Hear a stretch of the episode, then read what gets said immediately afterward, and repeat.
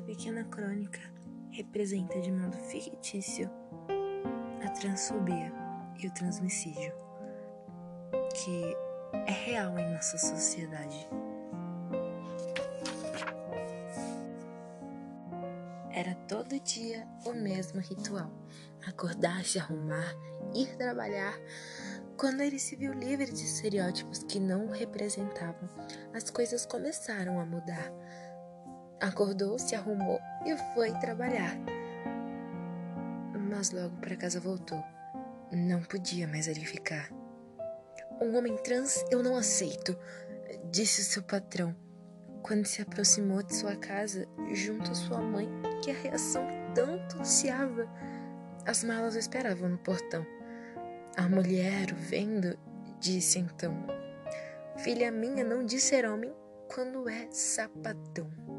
E o garoto então pôs-se logo a chorar, desamparado, sem sustento ou teto para morar.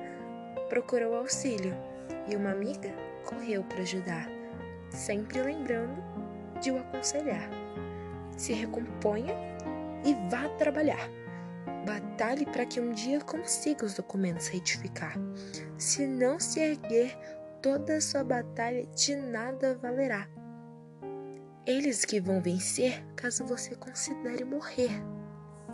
De um lado, era considerada lésbica sapatão, de outro era homem negro, sem colhão. Até que um dia a polícia parou. Um homem que ao menos seu gênero respeitou. O revistou. Você. Bem, suspeito. E o mandou entrar no carro.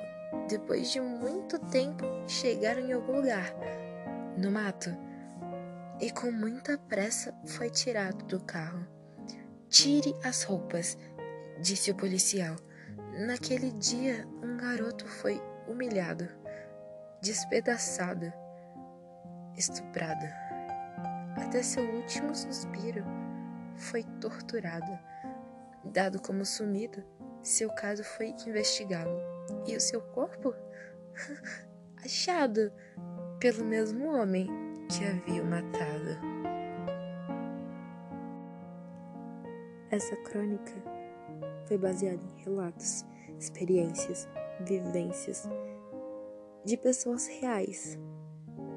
Cada palavra aqui tem um significado, um sentido. Por trás de cada parágrafo tem uma história. Talvez eu tenha até mesmo descrito uma história real que tenha acontecido.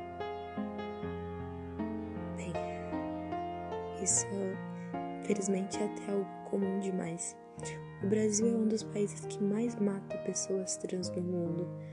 A expectativa de mulheres trans no Brasil é de 35 anos por assassinato de homens trans é impossível de ser computado.